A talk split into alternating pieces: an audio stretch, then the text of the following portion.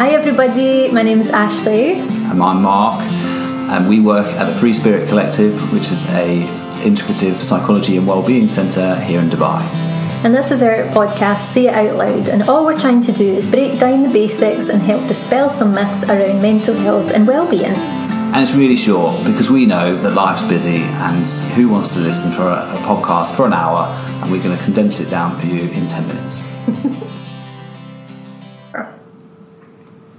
Okay, so welcome now to Say It Out Loud. This is episode four. Four. Yeah. Four. All about resilience. So, say it out loud, Mark. What on earth is resilience? Oh, here we go. Here we go. Here we go. It's. I think this this one touches on like a bit of a gripe for me, and this is where my sort of inner Victor Meldrew comes like flying out. Which, uh, yeah, I think those that, that know me know that that comes out pretty often. Um, and uh, with more, yeah, Had to see it. Sorry.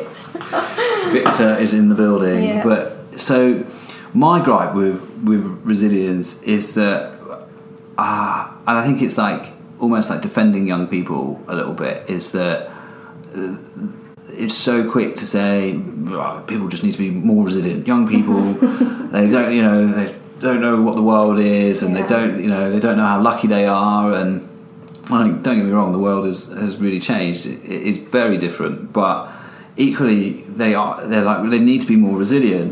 And then I sort of turn it back on on people and I said, well, tell me what resilience is. Mm-hmm. Like you're asking them to do something and to be something, but when we ask somebody to do something or to be something, we should therefore understand, you know, what it what it is, and then you know we can we can all generally give a, a roundabout definition of resilience about um, you know bouncing back from adversity and you know, something along those kind of lines and, and continuing when when things get get tricky.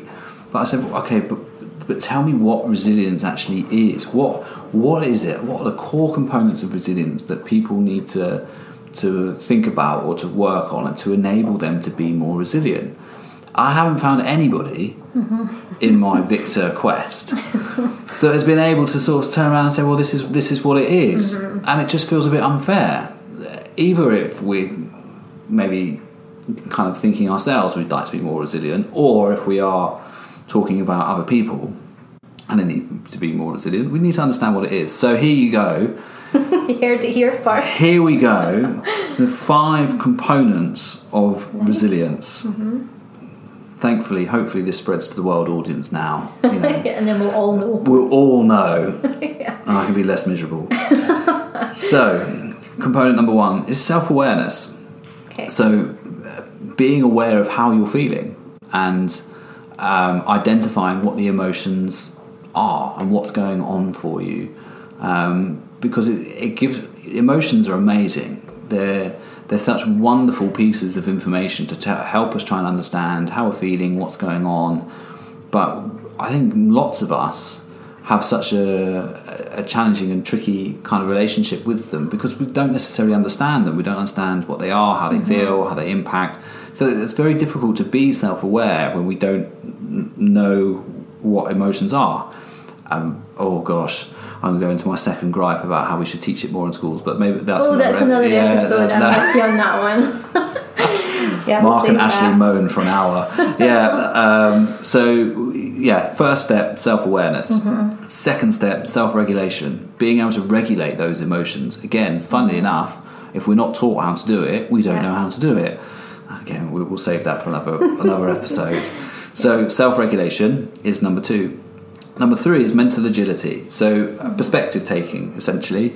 Um, am I able to see different paths? So, one thing where people get really stuck on about being resilient is they can't see an alternative. So that it almost ends up in this like learned helpless situation where they're like, well, it doesn't really matter because there's nothing I can do, and uh, we, so it won't change. So we don't do anything. Um, so that mental agility piece or that perspective taking is really important. Fourthly, is self efficacy. So it's, it's just a belief. Resilience, funny enough, if we don't believe that we're capable and we're able, we're not going to be resilient because we're just going to give up on ourselves. So there needs to be a certain element of self belief, self efficacy, self esteem. Um, and finally, component number five is connection. A connection is probably one of the most important things, and genuinely in the world. It, uh, maybe that sounds like a really bold statement, but when you when you actually look at how important connection is in so many different areas of life, it is so powerful, um, and it's we need to have that support network around us sometimes to pick us up when we are struggling with our resiliency or we are struggling with our perspective taking. To have those people around us that love us and will encourage us is really, really important. So you've got the five components self awareness, self regulation, mental agility, self efficacy, and connection. So we need help on all of those levels to help us be more resilient. We don't just need to tell people be more resilient. Yeah. That, that we can actually identify the area of resiliency that they are struggling with. And I think resiliency is also um, really closely linked to pr- procrastination. Mm-hmm. I think procrastination gets such an awful name. People just think it's laziness. It's not. Mm-hmm. I think procrastination is an emotional block. We don't know how to move forward, and therefore we just bury our head in the sand. Whereas if we're given that kind of that perspective or that alternative route, funnily enough, the procrastination disappears, and we start to take the steps in order to, to achieve. So I think they're very, very kind of closely linked. Um, yeah, I think poor old procrastination. yeah. Again, another episode in itself, I'm sure. But it's interesting to even have those five components, isn't it? Because if you write those five down and look at them, you're bound to be able to identify one that you think, okay, I could probably be working on that a little bit more to help my own self in terms of resiliency. So, definitely useful for people listening. Yeah. So, how, what about your resiliency then? Can you think of something, a story? Oh, do you know what? Honestly, every time I hear this word resilience, I think about this child that I taught about 10 years ago. I don't know where in the world he is now, but at the time he was five. Probably Prime Minister. no, maybe, who knows? Maybe not the kids here yeah. can do anything. But Yeah. um, yeah, so he was five, and we had, used to have this little play, playground, and in the playground was this giant tractor tire. And he was so sweet, and he came up to me, Miss Green, I, I want to move the tire. I was like, okay, well, I can't help you with that. Like, the tire's really big. Why don't you go and try it yourself? And I was just kind of giggling, you know, to see what he would do. Was so determined to push the tire, but of course it didn't move. But then he came back to me, you know, and it was almost this like, I can't do it, like you talked about that learned helplessness before. And I was like, well, what else can you do? And I, I can't help you anymore because I'm speaking to another teacher and, you know, just to see what he would do. Yeah. Eventually, he started rounding up some of his friends. So there was like three or four giving it a push. Then there was other people coming. They were helping out. Then there was some people getting cross at each other, shouting. But eventually, they all kind of grouped together and found a way to keep going and push the tire and it moved like half a meter or something and then they all ran away and it didn't matter anymore but it was just such a nice organic visual example of resilience developing in a child Yeah. you know Uh, they Yeah. try the things to come over and ask for help which is Yeah. Mm-hmm. also fine but then if that help isn't available it doesn't go the way you want what is next so just watching them keep going keep going and find a way through it was so nice Amazing. Yeah. Amazing. And it's really shown that, yeah, that sort of mental agility to, to think about different scenarios and again using that connection piece, you know, to seek Mm-hmm. support, to seek help and to move the tire. Move that tire. exactly. What an analogy for life, though. Like, Yeah. how many tires do we have to move, honestly? So, oh, it's getting philosophical. yeah. and you know, that's something else that I find really interesting about resilience. It's not just um, bouncing back to like the starting point. You know, the tire had moved. It's about learning and growing through that discomfort. Yeah. So, what Yeah. about you? Any examples of resiliency or comments? Well, I think you're absolutely right. It's not about necessarily bouncing back. Sometimes resilience is also knowing when to stop Mm-hmm. and to say it, sort of enough is enough, and it's it's quite tough, isn't it? Um, but yeah, resiliency. I think again for me, like it's, it's just a general. My I think my block with resiliency is that mental agility piece. I get so I, I'm thinking back to that the our earlier um, episode on anxiety, and we were both sharing about our anxiety about car parks and parking, and and it's just the avoidance piece because I don't know uh, that that's because it doesn't feel safe. I guess in inverted commas. And I, I I can't see that it will be safe, so I don't go. So kind of that, that mental agility to kind of go and explore and to see what the alternatives are and to you know, ultimately, I just, just drive home. Like, just turn the car around and, Yeah, and just turn, you know, literally, like, but I won't, and it would be such an avoidance. And I just, I often find myself reflecting of what would life be like if fear wasn't in the way so much. What else would I achieve, or what else would we as a as a as a collective um, kind of achieve? Um, and trying to put that to one side and say, do you know what? It really doesn't matter that much. I'm just going to give it a go. Like, if I want to go kite surfing, I'm going to go kite surfing. Like, it looks really interesting, but like the fact that I have no idea what it, you know, how you would do it, or you know, it just there's so much equipment kind of involved. I think the same for me with skiing. People often find it like really strange. I've never been skiing. Ah, I haven't like, either. There, there we go. Well, there's another thing that aligns us Probably, together. I know it's probably this resiliency thing. Though I know exactly what you're talking about. You'd be like, but if I fall over, I don't know how to get up. Yeah, like- yeah.